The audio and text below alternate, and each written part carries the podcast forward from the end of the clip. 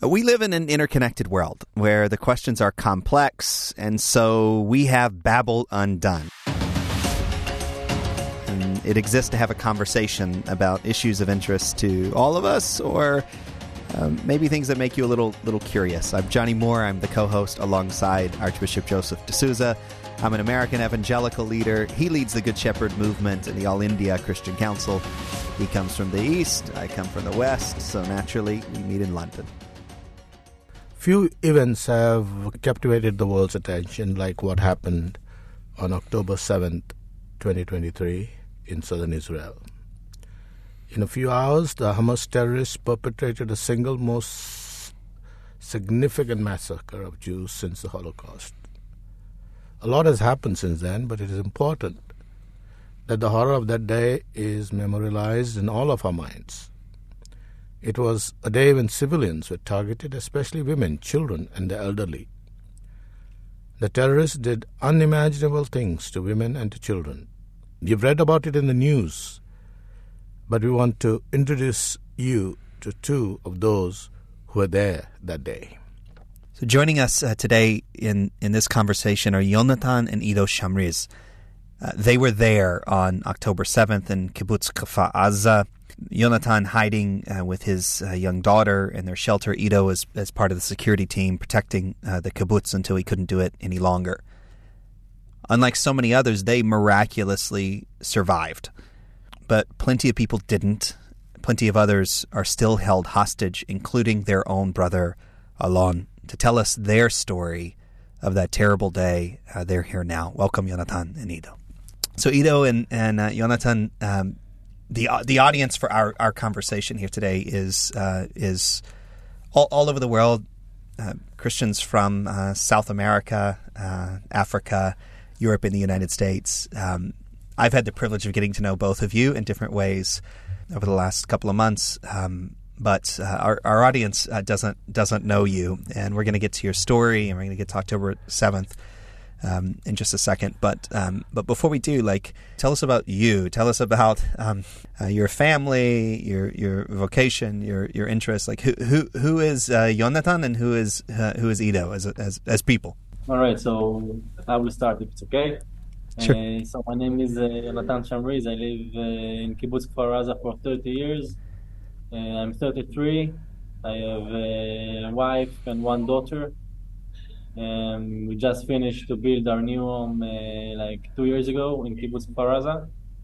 Uh, I study uh, law, business, and political science. And uh, we open a family business uh, in the kibbutz uh, with my two other brothers.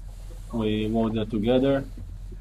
Um, you know, I like to play basketball, soccer, everything um, everything the ordinary. And but what about what about Ido? Tell us about tell us about you. Hi, I'm Ido. I'm 32 years old. Um, like Jonathan said, we are working together the family uh, business. We have a wood factory. Uh, I learned before uh, two years uh, graphic design. I'm married to Avia. I have two daughters, Leah and Hilly, two years and 10 months, living in Kfar Azza for 30 years. Uh, my hope is just like Jonathan, because we are all the brothers like to do the same things. We have the same hobbies, and we like to watch uh, shows, funny shows together. Um, I like to play uh, pool, uh, soccer, everything with the ball. You know, we are very very competitive. So everything with the ball in the competition, we like it. So which which of you plays pool better? uh, this is obviously the... uh, everybody knows it. Everybody, everybody will say that he is the best. yeah, it's not over. will not over. Ido uh, uh, and Jonathan, you know, you uh, you've already told us that, uh, like you know, you live in the kibbutz there, but many of our li- listeners may not know what exactly life is like in a kibbutz. Could you tell us in a in a in a briefly What what is life in in a uh, kibbutz? Are you a community? Are you all related to one another? Uh, how does life happen? And you're doing a business, and how many people normally would be in a kibbutz? So kibbutz is like a small neighborhood. It's a small neighborhood, but it's a big family. And uh, you know there are some kibbutzes that are very small, like uh, 200 people. In our kibbutz, there were uh, 800 people until October 7th. Mm. And in the beginning, the kibbutz in Israel was like a communist, you know, very, you know, uh, socialist, communist. Everything is shared, but it's a big, big family. And you know, over time, as you know, as time goes by, uh, it starts to become something different. Uh, I mean, in terms of sharing, you don't have to share everything. You can uh, live your own life, but still, the community is so strong and it's like very very similar to, to a family. You know everyone by name. You do everything together. You know you know you celebrate the holidays together. You do everything together. So in that terms kibbutz it's like a one big family and uh, and uh, uh would you have your own uh, local governing bodies uh, elect or chief or or uh, how is that organized? So in the kibbutz, you have like uh, you have some like some people that are in charge of the of the things inside the kibbutz, but it's not something that is like it's not there is no laws or you know something like that.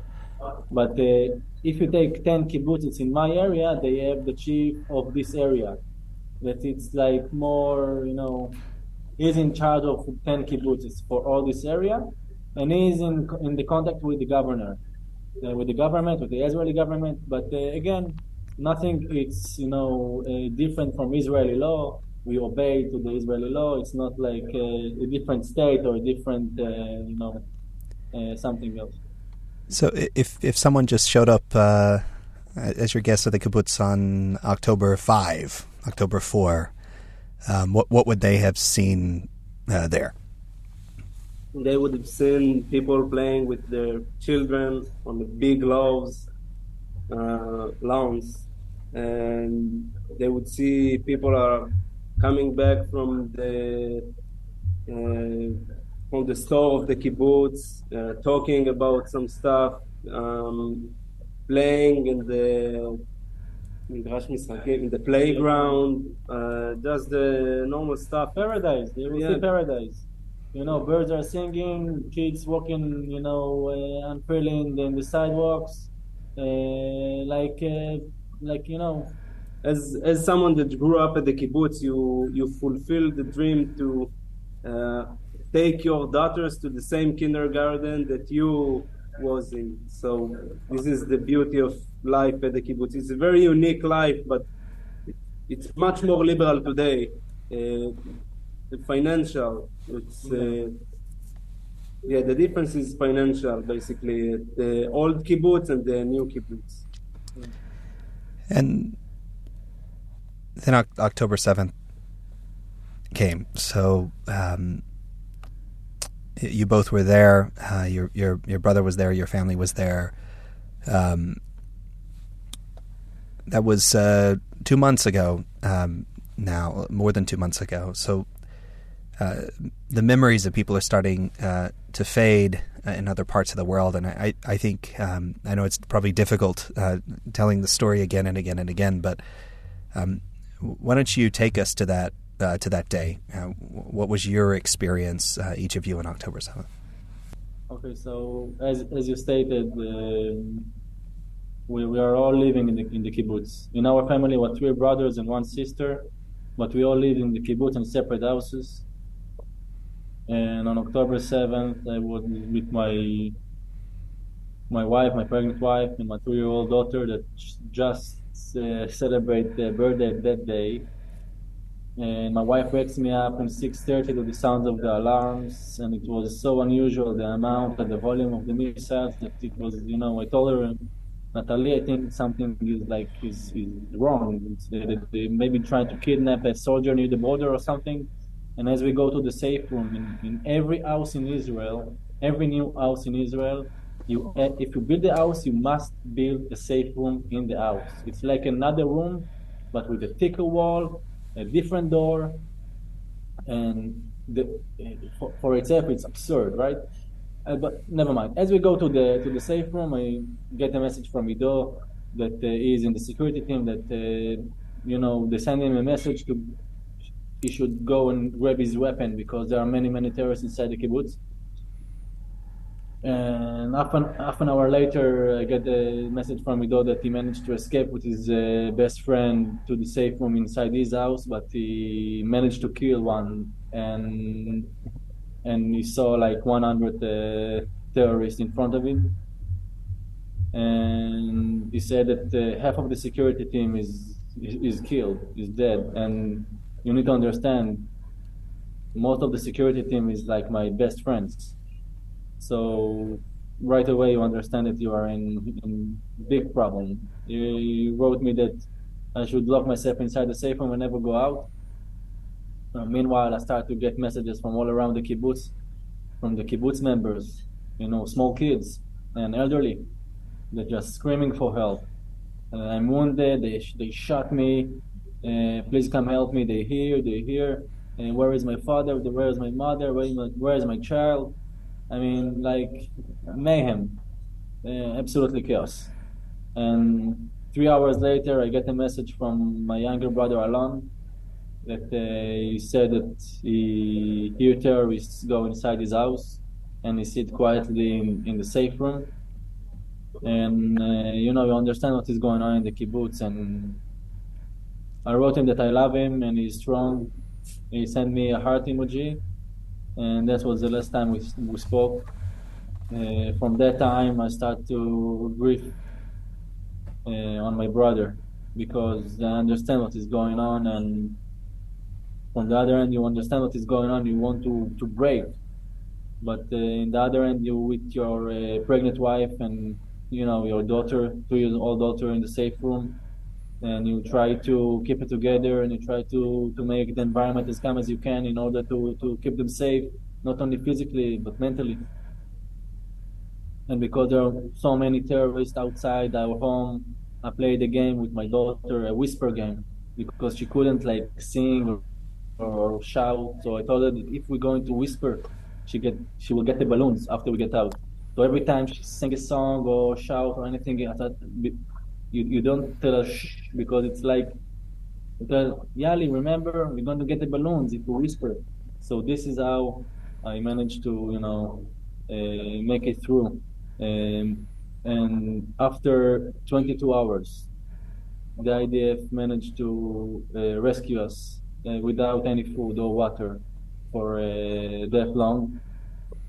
And you know, as you go out from the kibbutz to just break apart.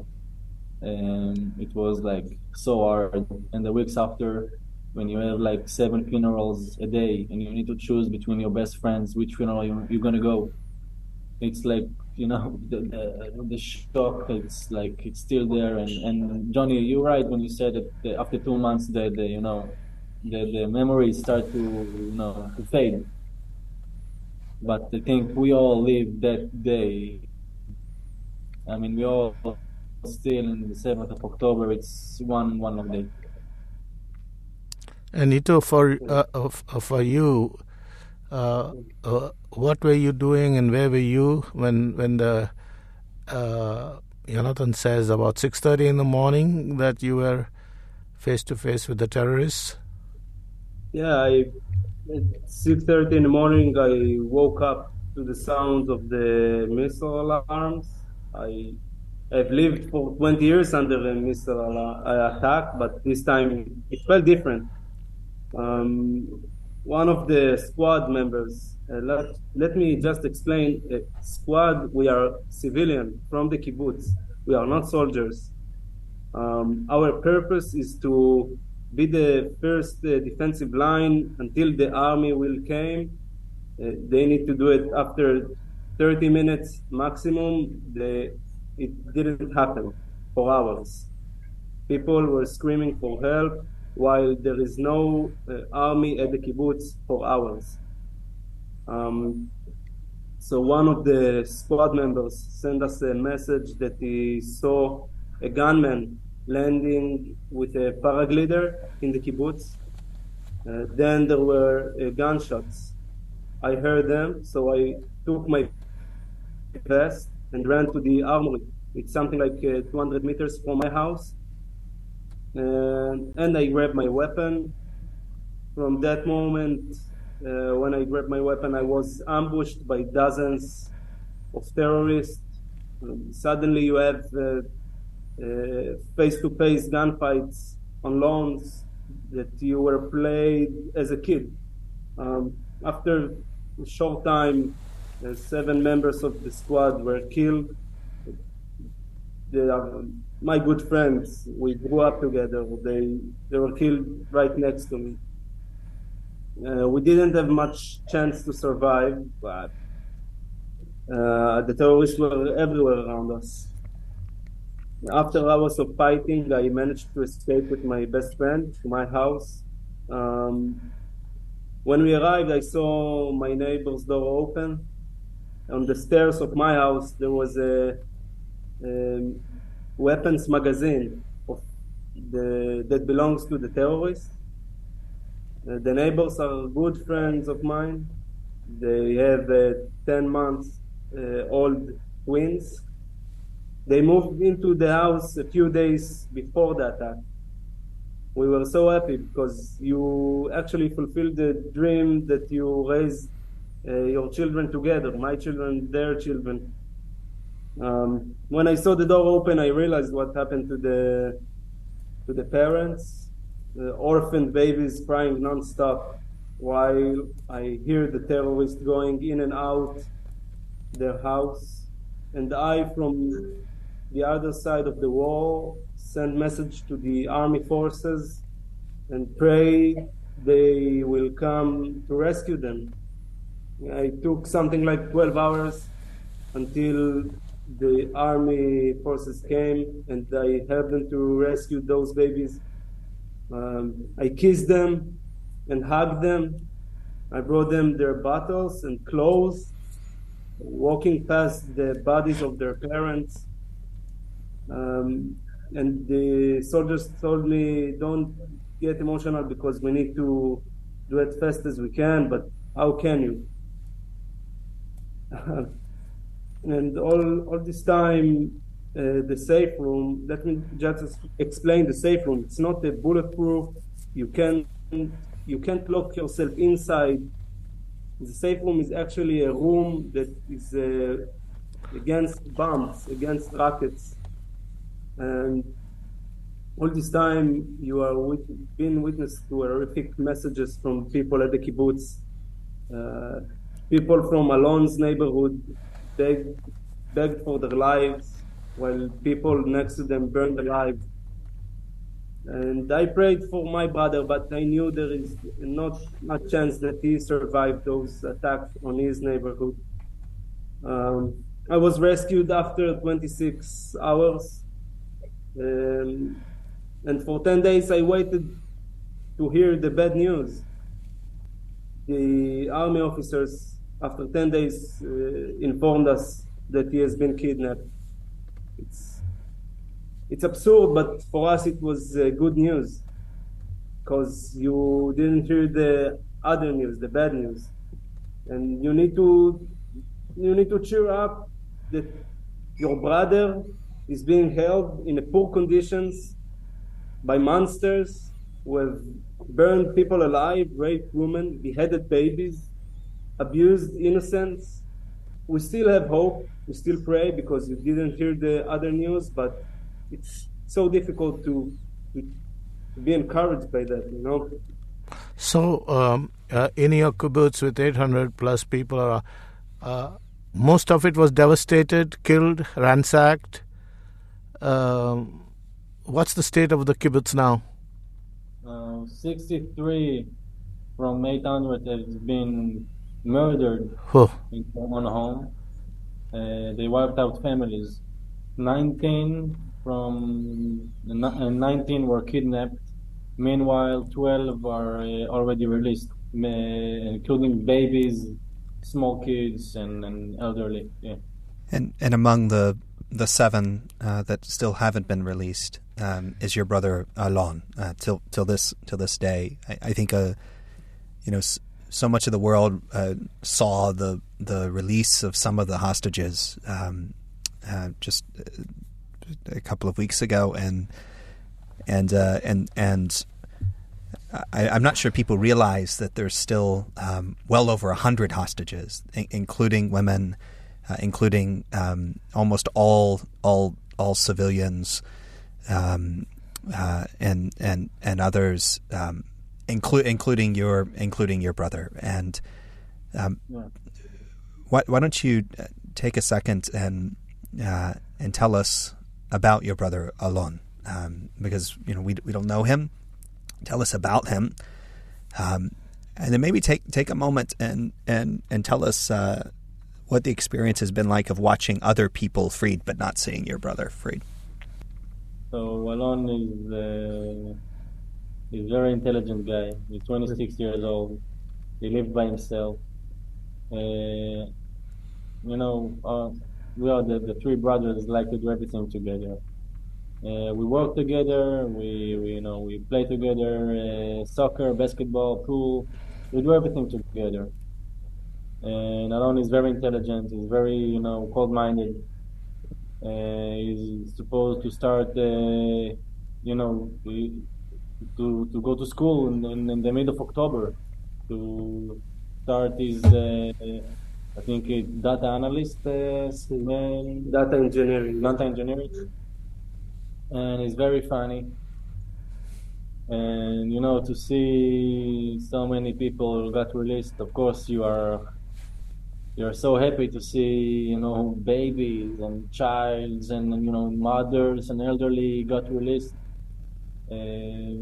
but from the other end, it's so hard. It's uh, you know it tears your heart apart because you understand that uh, when you are start to make uh, you know you start to, to just divide them by groups. The group of the males, the you know the 26 males, are not uh, the first and not the second. They're going to be the last, and it's, um, it's very hard. But we try not to lose hope. We grasp in any hope we can, and we are doing uh, everything that we can. We don't even know that we do everything that we can in our power in order to release all of them, not only our brother, every single one of the hostages. We're we're talking to you now um, in between uh, Brussels and and Paris. Uh, just you know, you just spoke to. Um, I, think four the whole factions of the European Parliament. You know, you spoke at a national gathering in Brussels yesterday. You're meeting with the leadership in Paris. You're meeting with the EU Parliament again in Strasbourg um, uh, next week. I, you know, I, I don't I don't know how you're doing it. I and I and I saw when we were together in Washington D.C. I mean, twenty four seven. You know, you guys were uh, talking to everyone and advocating for everyone. And, and, as I told to, to, you then, I'll say it to you again now. Like, um, I, I, no one ever wants to be in this situation, but um, but you, your brother uh, Alon is incredibly blessed uh, to to have you as as his brothers and as his advocates but never once have I heard you just advocate for Alon. Uh, you've advocated um, for for all of them, and and from my point of view, you you shouldn't be alone uh, in, in, this. There, sh- there, should be an army of people following you from Brussels to Paris to Strasbourg. Um, not just as solitary voices, and I, and I think Bishop. One of the things that, that we hope is from this conversation here and and uh, Premier in the UK and around the world, um, that we will add more voices uh, to to to your voice as you as you travel around the world away from your away from your uh, your your your wives and your children. Um, yeah, until every every single one of them is free. And and and for you to know that you have our support, but but you know suffering, shock. How how how have you coped with all of this? How have you managed? Is a daily business you just want to put all the sides and all the experience that you've been through, put it away, and to be, I don't know how, but focus on release your brother because this is the most important thing right now. I, I just can't think about something else. You know, you are not a husband, you are not, uh, uh, you are not, uh, I don't know, you are not a father, you are just the brother of Alon, and you focus on release him. Yeah, yeah. Nothing matters. Nothing matters. It's, uh, we are result oriented. We don't care about nothing. We Do- do- want back. Do you feel that you're getting support and solidarity, and that enough people are standing with you outside of Israel? Actually, not that much. Only from the you know from the government, from the governments, from maybe you know the officials, but from the people, as as, as you know, you, you see with so many pro-Palestinian protests. And I want to remind you that the pro-Palestinian protest began on the 8th of, Sep- of, of October, while we are still inside our safe room right? So in, in the 6th of October, uh, it was a ceasefire. Israel didn't attack Gaza. And we all believe in coexistence before this happened. And we all believe that we can, you know, live together. And in our factory, four, peop- four uh, people from Gaza, workers from Gaza, was supposed to start working for us on the 8th of October. Wow. And all of this collapsed at once because not only Hamas go inside our kibbutzes and our community and you know um, you know abuses our wives. It's like ordinary people from Gaza that came and burned us alive, and you know and kidnapped babies and beheaded babies. So all these you know fairy tales and dreams of you know coexistence and peace I don't think anyone believe it anymore, and and I think that uh, that U.S. and, and Europe is in a big big problem because here in Israel we have some borders. They are not, you know, you saw it, not so good, but we have some. But inside U.S. and uh, Europe, they are blended inside. Maybe a good place to to uh, end our our conversation. Uh, yeah, we've seen these hundreds and hundreds of thousands of, of, of people chanting things like "from the river to the sea" and uh, and um, I mean, literally, in, in many circumstances, advocating advocating for Hamas. Um, uh, there have been fewer uh, fewer advocates uh, for Israel. There are only 16 million Jews in the entire world, which is what's so irrational about anti-Semitism. Um, what what do you wish people listening to us knew about uh, about your about your country, about the about the state of Israel? Um, you know that that uh, that that seems to um, to not be not be coming through uh, as as the world tries to change the subject uh, from from October seventh. So so what is Israel like? What do you wish people knew about Israel? Um, first of all, I want everyone to know that Israel and Israeli people raised by and educated for love everyone. In the Bible, there is a saying, "Va'avta l'reacha kamocha." Yeah. Love the other as much as you love yourself. Yeah.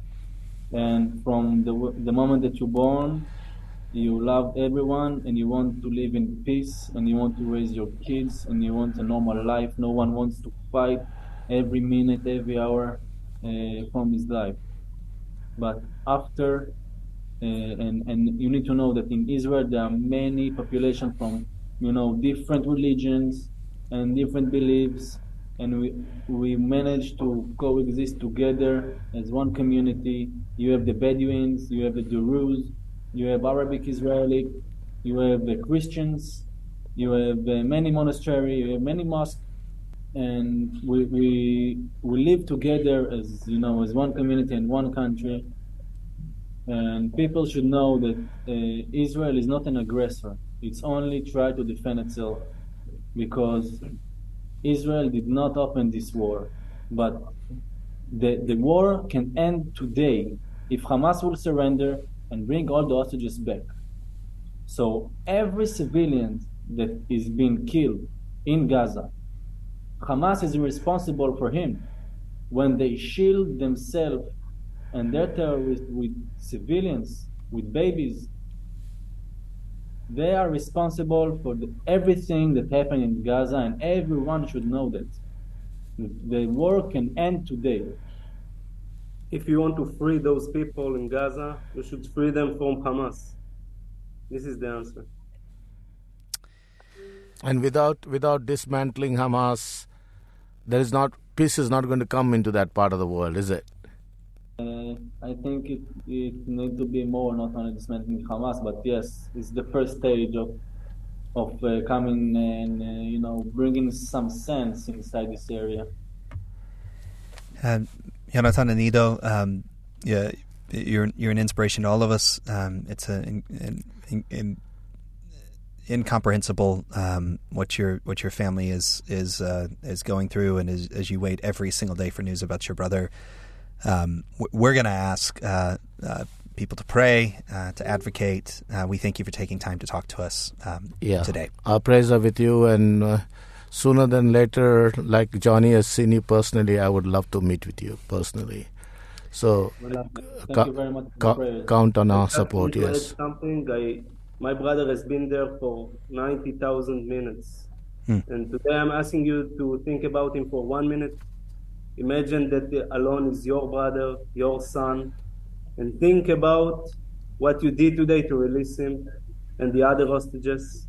Innocent citizens were kidnapped from their home and held by monsters. And after you think, just just pray just pray for my brother and the other hostages. We will, we will. Amen, amen. I've been all around the world, Bishop. I've been to the largest refugee camps in the world. I I sat with victims of ISIS uh, in Iraq um, when ISIS was 20 kilometers uh, from from Erbil. Um, you've spent your entire life as an advocate for uh, for human rights. You've sat with people in their worst suffering in the most difficult places in the world um, as well. Uh, ha- have you ever heard anything more powerful than what we just heard? No, no, and you know, just listening to their story and uh, understanding, uh, the Hamas terrorists have taken human brutality to a completely another level. I mean, there's a lot of brutality going on in the world, and I've seen people being lynched and killed, and all. this thing is just mind-boggling. Uh, how uh, there's no care, there's no value of human life. Doesn't matter you're a child, you're a woman, or elderly, or whatever. And then he just don't care, but he do the most inhuman uh, atrocity against this. So, so what kind of uh, madness and evil is this?